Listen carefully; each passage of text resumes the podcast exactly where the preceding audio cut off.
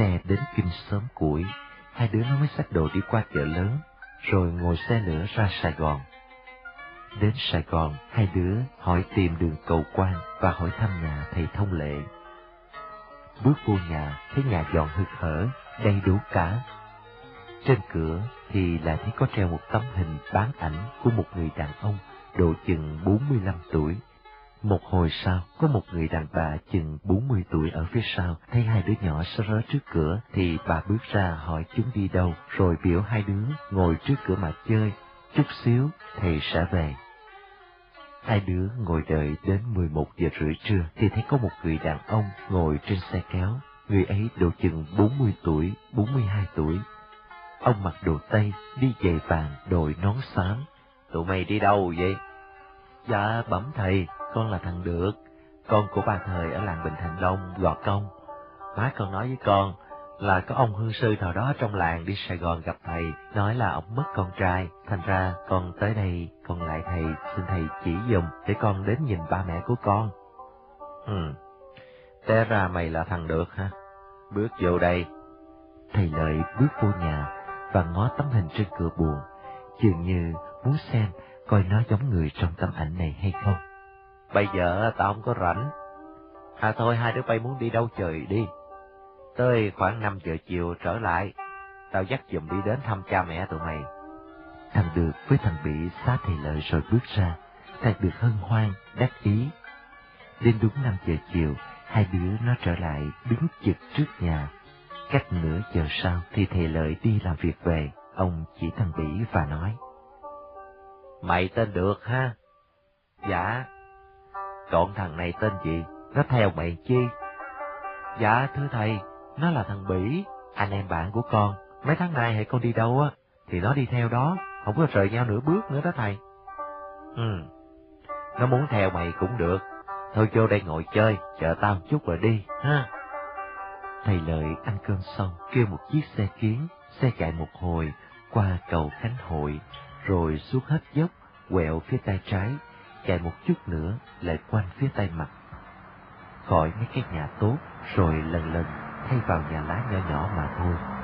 Xe chạy tới mé kinh thì thầy thông lợi biểu người đánh xe ngừng lại rồi mở cửa bước xuống, hai đứa nhỏ cũng xuống theo.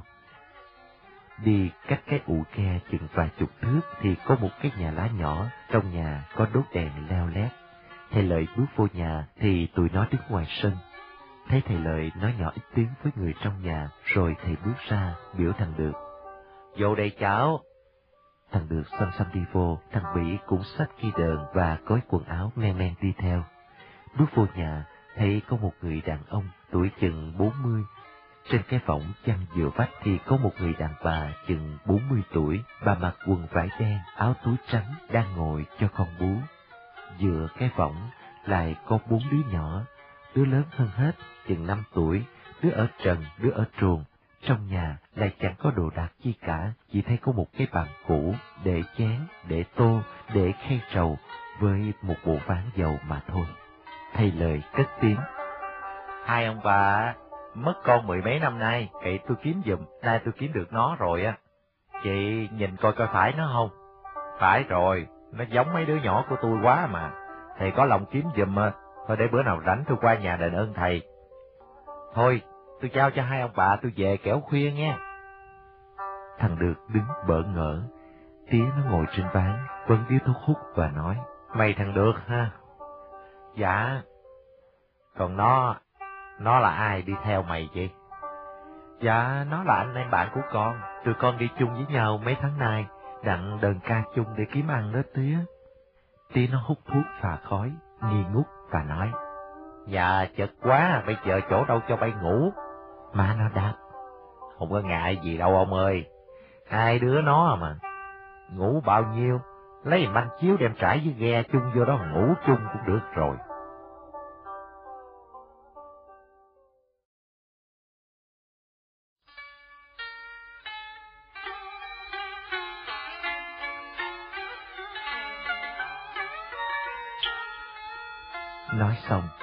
Bà chỉ chiếc chiếu trên ván Thằng được bước lại ôm chiếc chiếu bước ra ngoài sân, thằng Bỉ cũng xách đồ đi theo. Ra kè, hai đứa nằm đến khe không nói, không cục cửa. mỗi đứa đều có một suy nghĩ riêng. Trời khuya lần lần, gió thổi lao rao, tứ bề im liệm. Cứ mỗi một lát thì xa xa nghe có tiếng chó sủa, hoặc nghe dưới kinh có tiếng ghe chèo sạc sạc, hoặc nghe trong nhà có tiếng con nít khóc. Trót mười ngày, thằng được chẳng thấy được một chút tình thương của cha mẹ của nó tỏ ý thương mình. Tối đêm đó, thằng được và thằng Bỉ đang ngủ dưới ghe, bỗng nghe tiếng người ta nói om sòm. Từ nó thấy đèn sáng quắc, có hai ba người lính đứng bao chung quanh nhà, lại còn thêm mấy ông lính Tây. Hai đứa nó sợ quýnh quan, rồi nó lại nghe. Cộng hết hai vợ chồng nó đi, mấy đứa nhỏ bắt đi theo luôn, còn nhà của nó thì cho lính giữ. Hai đứa nó nghe như vậy, thì sợ hết hồn hết vía, nằm sát rệt xuống ghe và nín hơi, không dám thở. Đến bốn giờ khuya, thằng Bỉ làm liều, lén lén vô nhà, xách có đồ với hai cây đàn, rồi cùng thằng Được dắt nhau bỏ trốn. Bây giờ mày dắt tao đi đâu đây? Dắt mày đi trốn chứ đi đâu, la um sùm mà. Trời đất ơi, mày không thấy cha mẹ tao bị quản nạn hay sao? À, mà nói với mày rồi, không phải cha mẹ của mày. Nè, tao nói cho mày nghe nha. Nếu mà mày không cho trốn đi á, chắc chắn là mày hay bị bắt. Mà tự nhiên á, mình không có biết chuyện gì hết, cái bị ở tù. Mày hay con tức không? Tức không? Thằng được ngồi gục mặt xuống đất lặng thinh một hồi. Thằng bị sát có đồ chạy lại nắm tay thằng được, kéo sổng lên. Thằng được vùng không nổi, nên phải đi theo nó qua chợ Bến Thành. Hai đứa nó chắc nhau lại nhà máy giấy xe lửa, ngồi đờ ca một chập, rồi làm quen với thầy xếp ca. Thằng được xin một tờ giấy, mượn viết, mực để viết thơ, kể hết cho ba thời nghe. Nó lại thêm một câu, nó sẽ đi Cần Thơ tìm con Liên. Chừng nào nó tìm được con Liên, có tiền nhiều sẽ trở về thăm bà.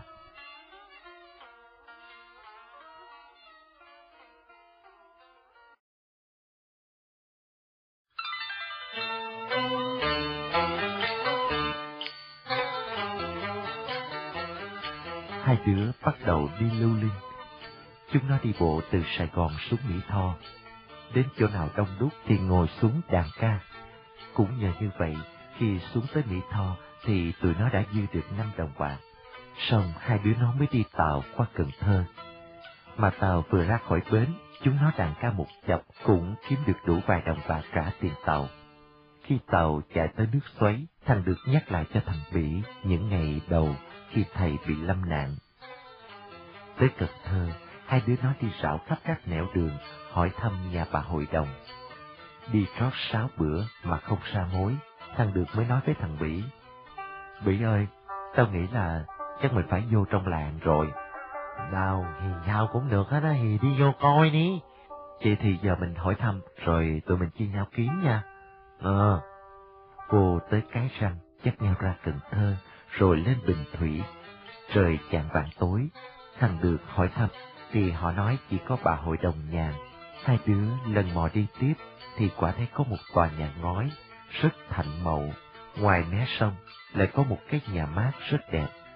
Không thấy ai, tụi nó bước vào, dắt nhau đến cái nhà mát ngồi nghỉ chân. Thằng bị buồn trí mê bước một cái lá cây làm kèn thổi điệu hành phân. Thằng được hứng chí ca họa theo cái bài hát đó. Ca xong, thằng được nằm dài trên cái băng, gai mặt ra sông, miệng thì hút gió, còn chân tay thì nhịp trên băng. Bỗng nghe có tiếng kêu. Anh được, có phải anh đó không anh được? Thằng được lồm cồm ngồi dậy, dòm vô cửa ngõ sắt thì thấy có một đứa con gái đứng khuất bên trong. Ai đó? Ai kêu tôi đó? Em Liên đó phải không em? Dạ phải, em đây. Sao anh biết em ở đây mà tới vậy? Thằng được mừng quýnh. Trời ơi, hổm đại, anh đi tìm em dữ quá trời luôn á. Em dạo này sao rồi? Bà hội đồng có khỏe không em? Thằng con của bà mạnh chưa? Mở cửa đi, rồi anh kể hết chuyện cho em nghe. Ủa, ai đi với anh vậy? Ồ, thằng Bỉ, thằng Bỉ, bạn của anh, anh em bạn thôi. Còn thầy đâu? Thầy chết rồi, chết hồi năm ngoái, để anh kể hết chuyện cho cưng nghe. Em mở cửa đi. Dạ em không có chìa khóa, anh đứng đợi em chút xíu nha. Thằng được thấy con Liên đi rồi, nó kêu thằng Bỉ. Bỉ ơi, nhì, ta gặp rồi, may mắn quá mày ơi. Con Liên phải không? Ừ, Nó đó, nó ca hay dữ lắm nha, để gặp nó rồi nó ca cho mày nghe. Mà bây giờ nó đi đâu rồi? Nó vô lấy chìa khóa mở cửa. Thằng được đứng dậy trong con Liên. Một lát nó thấy con Liên trong nhà bước ra. Anh được. Cô nói em ra nói với anh, lập tức đi liền ra ngoài cầu đúc ngồi liền bây giờ đi anh, đi đi, anh đi lẹ lẹ lên. Ủa, sao vậy? Chuyện gấp lắm anh đừng có hỏi, một lát có chiếc xe hai bánh ra ngoài đó rước anh với lại anh bạn của anh, anh cứ đi theo, đừng có sợ gì hết. Chút xíu nữa em với lại cô ra thăm anh. Thằng được không hiểu vì cớ nào, cứ chắc thằng bị trở ra cầu đúc. Thằng bị thấy thằng được suy nghĩ thì tức cười. Nào thấy cái cuộc đời của mày nhiều bí ẩn quá nhà mày. Cái gì mà cứ đi đến chỗ này rồi bị người ta đuổi, xong rồi đi đến chỗ kia cũng bị đuổi, rồi bây giờ gặp con Liên rồi cũng bị đuổi nữa.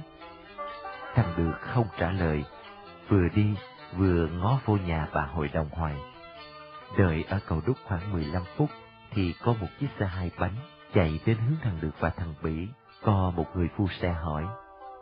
Em phải tên được không? Dạ phải. Ồ, bà biểu lên xe đặng xuống Cần Thơ. Dạ xuống Cần Thơ chi vậy?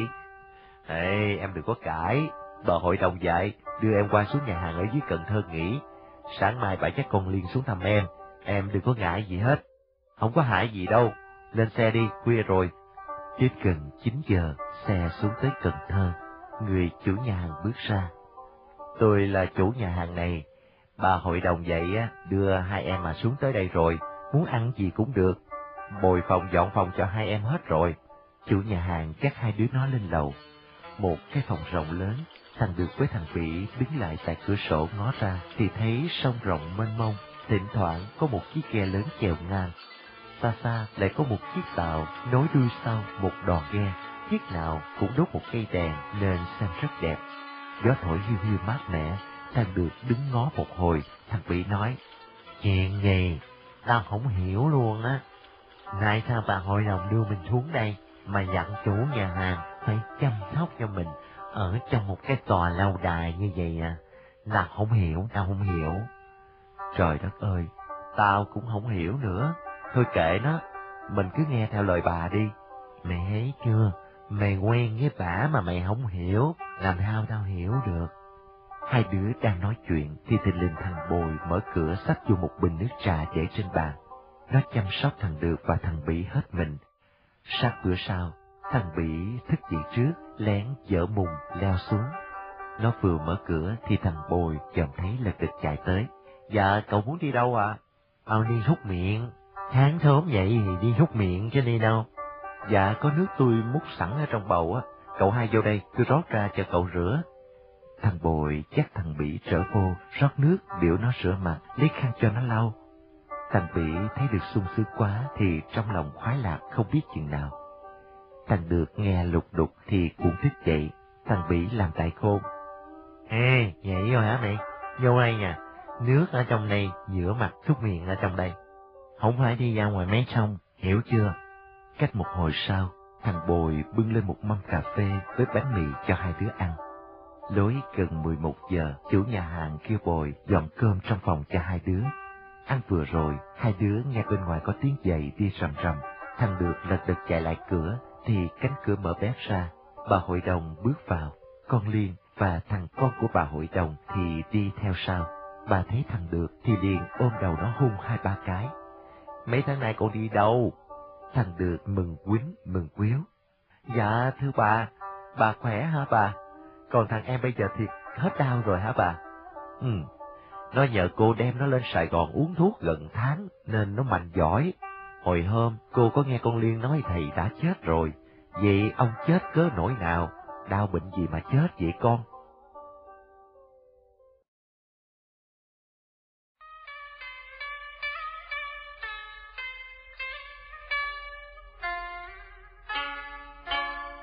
Thằng được kéo ghế tới ngồi kế bà hội đồng, kể lại đầu đuôi cho bà hội đồng nghe. Con Liên tội nghiệp thầy ngồi khóc nức nở, bà hội đồng cũng lấy khăn lau nước mắt. Thằng được kể lại rất nhiều chuyện, xong nó lấy cái khăn bông hường của nó mua tại chợ Cần Duột mà tặng con Liên. Bà hội đồng cất tiếng. Con về nhà gặp người cha nuôi của con hay chưa? Dạ, dạ chưa. mà con cũng không đi đâu mà gặp. Ủa, vậy chứ má của con không có nói nó đi đâu hay sao? Nghe nói ổng đi kinh xà no gì đó, mà con không có biết. Rồi cha nuôi của con tên gì? Dạ tía con tên Hữu. Bà hội đồng, nghe nó nói từng câu, nghe đến tên thầy lợi thì bà chân hững. Khi biết thầy lợi dắt nó qua khánh hội, giao cho một người nghèo nàn lại bất lương. Thằng được trò chuyện xong rồi, bà kêu đứa ở trong nhà mang đồ dưới xe lên cho bà, và lấy một cái áo lụa trắng, một cái quần lụa trắng với một đôi giày hàm ếch đưa cho thằng được. Bà biểu thằng hai dắt nó đi tắm rửa cho sạch sẽ, thay đồ mới cho nó mặc. Bà cha sang thằng Bỉ. Cô không về, con tới đây, để mai mốt cô kêu bầy trẻ mai thêm quần áo, đem ra cho cháu nha. Dạ, không có sao, không có sao. Ngon mặc đồ này là đẹp rồi. Mặc đồ mới á, nó bị ngứa lắm con chịu không nổi đâu. Cảm ơn, cảm ơn. Thằng bự tắm rửa xong, trở lên phòng, mặc bộ đồ mới vào thì nó tươi rói. Bà hội đồng nhìn có vẻ đắc ý lắm. Tối hôm đó, thằng Được, con Liên, thằng Bỉ rủ nhau đàn ca chơi cho vui. Cả nhà hàng từ chủ, bồi, tất cả thải đều đứng ngoài cửa mà nghe. Bà hội đồng nằm trên giường, thỉnh thoảng lại cười, mắt lưng ngấn lệ. Ăn uống xong, bà sửa soạn ra về. Bà nói với thằng Được, Thôi à, con ở đây chơi với thằng Bỉ. Có thằng hai á, nó ở lại đây đặng con có cần dùng gì thì con sai nó cho nó dễ. Chừng năm ba bữa, cô lên đây rồi rước con về. Thì vài bữa cô sẽ ghé ra thăm con. Chừng nào mà cô sai người ra rước con á, thì con hãy đi theo, nghe con. Dạ, con cảm ơn bà. Dạ, con cảm ơn bà. Thằng được ngã lăn trên giường, nằm ca hát ôm sòm. Thằng bị thế vậy bèn nói. Bây giờ tao hỏi mày mày làm gì mày mày vui dữ vậy? Mày nói cho tao nghe thiệt đi. Trời ơi, thì tao gặp con Liên, tao mừng, mày thấy chưa? Tao nói bà hội đồng bà tử tế lắm. Bà thì bà tử thế thiệt á, nhưng mà tao có một điều này tao hắc mắc nè. Tại sao bà lại nhốt mình ở trong này, giống như là nhốt một con chim trong lòng vậy, hả? Tại sao? Ơ trời ơi, ông ơi là ông, ông nghĩ coi, ăn uống sung sướng nè, mà mày còn nói là bị nhốt nữa. Tao mà được sung sướng như vậy hả? Ở tới già tao cũng chịu ta biết, ta biết, mày là một cái thằng ham sung sướng. Nhưng mà mày biết không, sung sướng như thế này, không bao giờ mày biết chuyện đời nó xảy ra như thế nào. À, phải, mày nói tới đó thì tao phục mày. Sáng chờ ít bữa đi, rồi liệu mình sẽ tính sao? Chứ bây giờ mình gấp cũng đâu có được. Thôi ráng đi thằng bạn cưng của tao. Bà Hội Đồng là người giàu có tại Bình Thủy. Chồng của bà thổ trước tên là Phan Thanh Nhàn. Vợ chồng hồi mới kết nghĩa châu Trần thì cha mẹ hai bên vừa đủ ăn, đủ làm mà thôi, chứ không có dư giả. Vợ chồng ra riêng, rồi hiệp sức làm ăn sáng nghiệp. Chồng lo khẩn đất làm ruộng, vợ lo cần kiệm trong nhà, thức khuya, dậy sớm, dãi nắng dầm mưa. Nên trong mười năm thì Phan Thanh Nhàn đã trở nên thành một người giàu lớn. Ruộng kể đến hàng tám trăm mẫu, vợ chồng ở với nhau không có con. Bà mới tính chuyện cưới cho chồng một người vợ bé, lúc ấy trong làng có cô Tô Thị Sảnh, con nhà nghèo mà dung nhan túng tú. Chồng đi nói rồi mà chưa kịp cưới, thì nhún bệnh mà lì trần. Tuy chưa có chồng mà cũng đã mang tiếng là chồng đã chết. Bà Phan thách Nhàn nhắm nhía thiệt phải, rồi bàn tính với chồng, bà cậy mối mai, cưới cô về làm bé cho chồng. Vợ lớn vợ nhỏ ở với nhau trên thuận dưới hòa. Vài năm sau, Tô Thị Sảnh có thai và sanh ra một đứa con trai. Vợ chồng Phan Thanh Nhàn mừng rỡ hết sức, vợ của Thanh Nhàn cũng tinh tiêu, săn sóc đứa nhỏ như con ruột. Tô Thị Sảnh thấy mình quan trọng nên bắt đầu tự kiêu nói nhiều lời làm cho vợ lớn dằn lòng không được. Ông Phan Thanh Nhàn muốn cho gia đạo bình an, mời cất thêm một cái nhà ngói gần ngoài đầu cầu đúc cho vợ bé ra ở riêng với con. Vợ nhỏ vừa ra riêng thì ông cắt cử địa hạ, và vợ lớn lại có thai. Phan Thanh Nhàn chẳng xiết nổi mừng, đến kỳ khai hoa bà cũng sanh được một đứa con trai và đặt tên là Phan Thanh Nhã. Từ ngày Phan Thanh Nhàn cho vợ bé ra riêng, ông đã bớt yêu, và chừng vợ lớn sanh một đứa con trai thì Thanh Nhàn đối với vợ bé lại càng lợt lạc hơn nữa thì sảnh không cam lòng, trước mặt không dám nói tiếng chi vô lễ, chứ sau lưng thì thường có nhiều lời trách móc. Vợ lớn cũng rõ tánh của vợ nhỏ, nhưng sợ chồng cực lòng, nên chẳng có khi nào ai đọc được điều chi trong trí của bà. Thằng nhỏ được ba tháng mà không sổ sữa, bà rước thầy xem mạch hút thuốc. Thầy thuốc còn nói không nên cho con bú và khuyên bà phải kiếm mướn người bú, bà cũng nghe lời lạc dạc mướn vú nuôi con. Thằng nhỏ được gần sáu tháng, ông Phan Thanh Nhàn rủi ro lâm bệnh ho, vợ chồng dắt nhau lên Sài Gòn kiếm thầy thuốc để hút thuốc rồi dưỡng bệnh ở Sài Gòn. Phan Thanh Nhàn có một người em tên Phan Đức Lợi. Ông theo chúng bạn lên Sài Gòn xin giúp việc cho Trạng Sư. Vợ chồng Phan Thanh Nhàn hãy đi Sài Gòn thì ở nhà người em này. Lần này ghé qua thì thị sảnh cũng lên ở cùng tại đó. Phan Tiết Lợi thấy vợ chồng Thanh Nhàn lên thì mừng rỡ hết sức. Vợ chồng Thanh Nhàn ở chơi được một đêm một ngày. Qua đêm thứ hai, khoảng hai giờ khuya, trong lúc vợ chồng Lê Thanh Nhàn đang nằm ngủ, thì thình lình nghe con vú kêu lên. Cô ơi, cô ơi, em đâu mất rồi mà cửa mở cô ơi.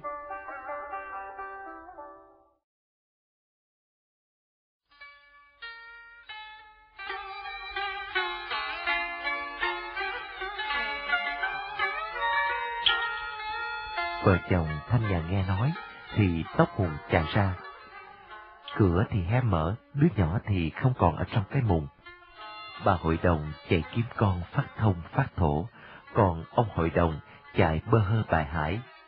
Ai nghe nói ăn trộm vô nhà chỉ bồng một đứa con nhỏ đi mà thôi thì cũng lấy điều làm lạ. Vợ chồng ông hội đồng đi khắp các nẻo đường mà cũng không tìm thấy con. Bà hội đồng nhớ con ăn ngủ không được, còn ông hội đồng thì an ủi vợ hết sức. Tuy bề ngoài bà hội đồng gượng lắm, nhưng trong lòng chẳng giây phút nào mà bà quên con được. Có lẽ trời Phật cũng thương lòng thành của vợ chồng ông hội đồng. Vài năm sau, bà hội đồng lại có thai, rồi sanh thêm một đứa con trai nữa, đặt tên là Phan Thanh Phong. Vợ chồng cưng nó như trứng mỏng. Ông hội đồng có bệnh ho nên Thanh Phong không được cứng cỏi, no đau ốm hoài. Khi nó được ba tuổi thì bệnh của ông hội đồng ngày càng nhiều thêm. Biết tình cảnh trong gia đạo, ông lén xuống Cần Thơ lập tờ chúc. Sự nghiệp của ông thì bà được quyền hưởng mãn đời. thể ông qua đời thì mỗi năm bà chỉ cấp dưỡng cho mẹ con thị sản một ngàn đồng bạc với một ngàn chả lúa mà thôi. Đến chừng ông cần tắt hơi, ông kêu bà mà trăn trối. Má nó ơi, tôi liệu trong mình tôi không còn sống được nữa. Tôi bỏ hết việc ở nhà cho má nó lo, cho tôi nghe. Tôi nghe lời má nó đi cưới vợ. Được vài tháng, thì tôi đã rõ nó là một người đàn bà, đố kỵ, lòng tham lam. Nào dè, nó được sung sướng quá, à. mà nó còn sách lòng độc ác. Tôi dám chắc, cô sẵn với thằng Lợi em tôi. Tụi nó to rập với nhau, đặng hại mình đó bà ơi. Vậy tôi có nhắm mắt theo ông bà rồi thì má đó ráng săn sóc, nuôi dưỡng cho thằng Phong. Đừng bao giờ quên tìm, kiếm cho được thật giả, đem về. Ông hội đồng nhàn chết đi, Phan Tiết Lợi cầm cân cho thị sảnh kiện đặng chia gia tài. Nhờ có chi chúc của chồng nên thị sảnh kiện không được, chỉ đành chịu phép. Phan Đức Lợi thì mỗi năm liệu cướp xong lúa thì lót tót đến cà rà xin bạc. Bà hội đồng mua lòng Đức Lợi, bà hứa nếu kiếm được thằng Nhã, bà sẽ cho năm ngàn đồng bạc. Đức Lợi nghe hứa với một số tiền lớn như vậy nên tính kiếm thằng Nhã đặng lãnh thưởng. Trời Phật không giúp kẻ gian, Năm ấy ăn Tết vừa rồi, bà hội đồng đi kinh xà no coi sóc việc góp lúa. Bà thấy có một người tá điền tên Hữu, làm ăn nhanh lẹ, giỏi chắn mà nói chuyện bạc thiệp. Bà mới mướn tên Hữu làm công cho bà. Một bữa nọ, tên Hữu chèo ghe cho bà đi góp lúa. Bà ngồi buồn tâm sự thì mới biết vợ của tên Hữu năm xưa có xí được một đứa con nuôi có trình giấy với ông cò. Tên Hữu cũng tâm sự, vì đi xa trở về thấy vợ có một đứa con nên nó bực tức vô cùng, đành kiếm cách bán thằng con cho một ông thầy tên Trần Cao Đàn. Bà hội đồng ngồi lặng thinh một hồi sau, bà hỏi, Bây giờ à, em biết nó ở đâu hay không? Ôi, bốn năm nay lo làm ăn là đâu có về, mà tôi về đó tôi cũng đâu bao giờ hỏi coi nó có trở về nhà hay không. Có một hôm, Phan Đức Lợi thấy bà đang ngồi ăn trầu, nó mới cà rà lại xin bạc. Hai người đang nói chuyện với nhau, thình lình con Liên ở ngoài sân chạy vô nói nhỏ với bà. Dạ thưa cô, anh được, anh nuôi của con, anh trở về rồi, đang đứng ngoài cửa ngõ đợi. Bà hội đồng chẳng xiết nổi mừng vui, nhưng Phan Tiết Lợi đang ngồi đó. Bà bước trái vô buồn biểu nhỏ với con Liên. Con à, kêu thằng được, ra ngoài đầu cầu đúc ngồi, chút nữa sẽ có người đưa nó đến nhà hàng ở Cần Thơ, rồi cô sẽ liệu tính cho nó. Thằng được tuy không rõ bà hội đồng muốn gì, song nó thấy nó được sung sướng, được lo lắng từ tấm cơm, manh áo thì nó thấy làm vui và hạnh phúc lắm. Bảy, mày coi, bây giờ tụi mình sung sướng không? Tao nói với mày, thế nào tao cũng được sung sướng mà. Có lẽ ngày đã tới rồi mày ha. Bảy, tao nói mày nghe nè, tao với mày kết làm anh em với nhau, thế tao vui á, thì mày phải vui với tao. Mày làm gì mặt mày như là quý thần vậy?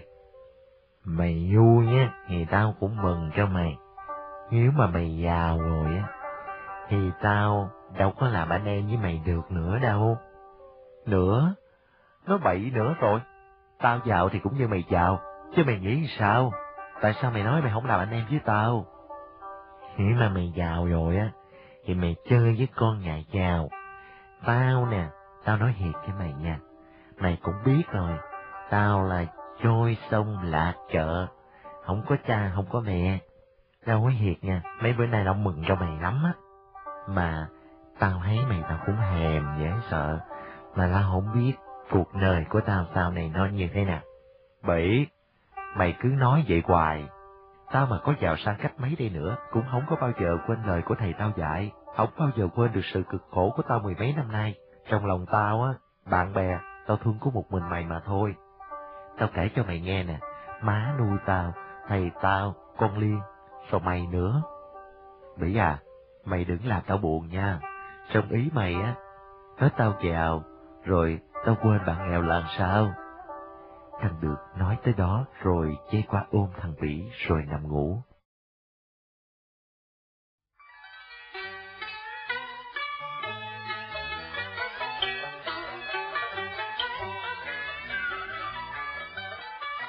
Về nhà, bà hội đồng cho mời tên Hữu và ba thời xuống nhà. Bà biểu ba thời ngồi thuộc hết đầu đuôi câu chuyện cho bà nghe, làm thế nào bà xí được thằng được. Nghe tới đâu thì nước mắt bà chảy tới đó. Khuya bữa đó, bà hội đồng cho làm một con heo. Tảng sáng, bà sai đi mời tổng làng thân tộc. Bà hội đồng cũng cho người đi rước thằng Được và thằng Bỉ. Đến lối 9 giờ, thằng Được mặc quần áo mới, xuống xe đi vô nhà, còn thằng Bỉ thì lùi hùi xách đồ đi sau. Vừa bước vô nhà, thì bà hội đồng ôm thằng Được hung trơ hung trất, vừa khóc vừa nói. Mẹ đây con, tôi nghiệp con tôi quá, mới sanh vừa được có năm tháng rưỡi tuổi rồi lìa cha lìa mẹ cho tới bây giờ. Thân cực khổ không biết là bao nhiêu hả con? Thằng được chân hững mà lại mừng quýnh lên, ôm bà hội đồng. Nó chỉ biết khóc, chứ không nói được tiếng nào. Thì sảnh và đức lợi ngó nhau, mặt mày biến sắc. Bà hội đồng ôm con ngồi trên ghế, biểu con Liên. Liên à, con vô buồn á. Biểu cô ba gò công ôm có rộ ra đây, hả? Ba thời trong buồn bước ra, thấy thằng được thì mừng rỡ hết sức, nên lật đật chạy riết tới, mẹ con nắm tay nhau. Tên hữu cũng lại đứng gần đó. thành được ngó thấy thì liền hỏi, Ủa, tía cũng lên đây hả? Còn má, má lên đây hồi nào? Nó quay sang bên kia, lại thấy Phan Đức Lợi thì chân hững. Ủa, có thầy ở đây nữa sao? Bà hội đồng đứng dậy nói lớn với tổng làng. Dạ, thưa tổng làng, kính thưa bà con trong tộc, thằng con đầu lòng của tôi á, là thằng Nhã. nó bị người ta đem giấu mất. Mười lăm năm nay rồi. Bây giờ tôi mới tìm được nó, rước nó về đây. Xưa nay tôi vẫn biết, con của tôi mất không phải là bị ăn trộm. Có một vài người muốn đoạt gia tài sự sản của gia đình tôi, nên mới lập mưu mà hại tôi như vậy. Mai nhờ trời, nhỏ phước cho tôi, để tôi sanh được thêm thằng Phong, tôi cũng đỡ buồn, mà nay tôi tìm được thằng Nhã rồi á, thì tôi cũng hết giận đồ gian quân đó nữa. Ở đời, tôi cứ giữ lòng lành, ai có quấy thì để trời định xử. Nói tới đó, bà hội đồng quay qua, ôm thằng con, vừa hung vừa khóc. Nè, bà con coi thử gương mặt này có phải là gương mặt của chồng tôi hay không? Cũng may mắn á, là con ba, nó xí được nó nuôi, nó dỗ dành. Đến ngày nay tôi mới nhìn được. Bà con trong làng tổng, ai thấy việc như vậy cũng đều áp lại, kẻ thì mừng cho bà hội đồng có phước lớn, người thì hỏi thăm thằng Nhã. Duy có thị sảnh và Đức Lợi ngồi buồn so, coi bộ thẹn thùng lắm. Bà hội đồng nắm tay con chắc lại đứng ngay trước mặt thị sảnh và nói, người này là má ghẻ của con đó. Thằng Nhã cúi đầu chào. Con đến chỗ Phan Đức Lợi rồi nói, con người này là chú ruột của con. Chú ruột của con đây sao?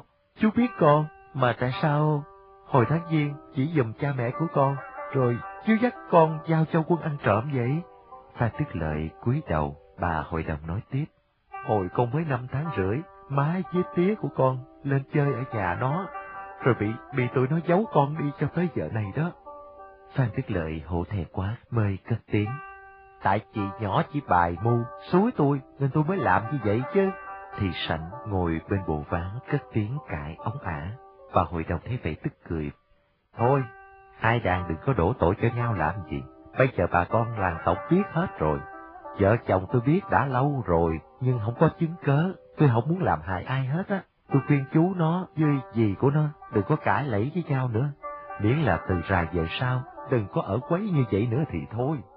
Còn vợ chồng cô ba thời có công nuôi dưỡng dục con tôi, giữa mặt tổng làng tôi xin tỏ lòng biết ơn, và để tôi sẽ giúp cho ông bà làm ăn. Coi như công ơn của anh chị, tôi đền ơn dưỡng dục cho con tôi hồi nhỏ. Còn con Liên với thằng Bỉ, bạn thân thiết của thằng con tôi. Từ rài con của tôi mà được sung sướng bao nhiêu thì hai đứa nó cũng sung sướng như vậy. Cả nhà ai cũng thấy bà hội đồng có lòng quảng đại mà lại biết thương người có công. Ai cũng kính phục bà. Bà cho dọn cổ đại tổng làng, thân tộc, tất cả ăn uống vui chơi. Mấy năm trước trong nhà quạnh quẻ bao nhiêu thì ngày hôm nay lạc hỷ bấy nhiêu. Bà hội đồng ngồi ngó mấy đứa con chàng ca sướng hát trước mặt của tổng làng thì cười hoài mà giọt lụy cứ tuôn rơi không dứt. Đến xế chiều, làng tổng mới rủ nhau mà về.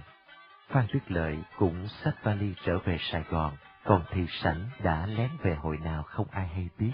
Bà hội đồng nhàn mất con đã gần 15 năm, tưởng rằng cái biển vàng chìm không trông vớt được, nào dè lòng lành trời chẳng phụ nên mẫu tử được đoàn viên. Thành Nhã ngày nay ăn mặc sung sướng lên xe, suốt ngựa chứ không phải là thành được sách đàn đi ca mà kiếm ăn như ngày trước nữa. Xong nó không đổi tánh, chẳng hề quên những người yêu thương nó trong lúc bần hàng. Bởi vậy, vợ chồng ba thời cất nhà đẹp ở trong chinh xà no, trong coi ruộng lúa cho bà hội đồng. Con Liên thì áo lụa, quần hàng, chân dài, chân chép cũng như con ruột trong nhà. Duy chỉ có một mình thằng Bỉ không ở yên nơi, cứ ôm dạng vào ra khắp tỉnh thành. Thằng Nhã năng nỉ hết sức nó cũng không chịu. Chẳng những thằng Nhã hậu đại những người yêu nó trong lúc nó bận hèn mà thôi, mà hãy nó thấy con nhà nghèo thì động lòng thương yêu nên hay xin bạc tiền của má nó, cho quần, cho áo cho người ta. Người ở trong xóm, ai thấy tánh tình nó cũng đều khen ngợi. Duy, chỉ có người viết truyện này đã không khen mà lại buồn là vì thầm nghĩ rằng thằng nhã này nhờ có làm thằng được được trót 15 năm trời nên ngày nay mới biết thương con nhà nghèo như vậy. Còn biết bao nhiêu thằng nhã khác không làm được thằng được, chưa nếm đủ cay đắng mùi đời thì ai nghèo mặc ai, mình giàu thì mình hưởng. Nếu thằng Nhã là con của bà hội đồng nhàn mà không có làm thằng được thì ngày nay nó có biết thương con nhà nghèo hay không? có ai dám chắc.